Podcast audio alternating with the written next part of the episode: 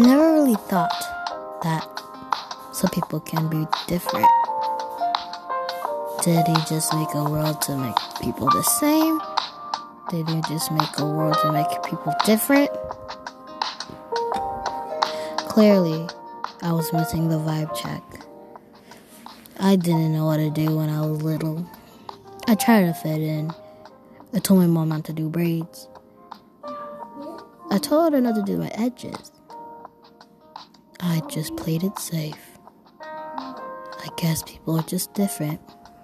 Huh, nowadays, I guess nobody wants to hear my story then.